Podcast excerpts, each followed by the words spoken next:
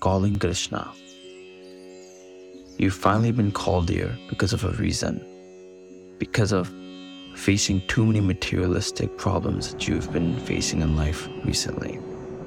The place where you're trying to find an answer that what is my essential being well, living on this planet called Earth?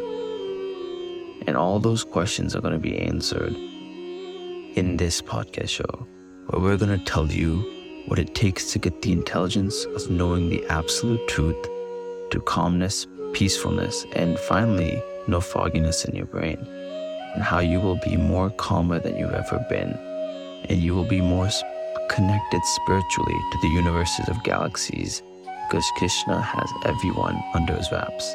Because once a devotee, always a devotee. I'm looking forward to all of you tuning in.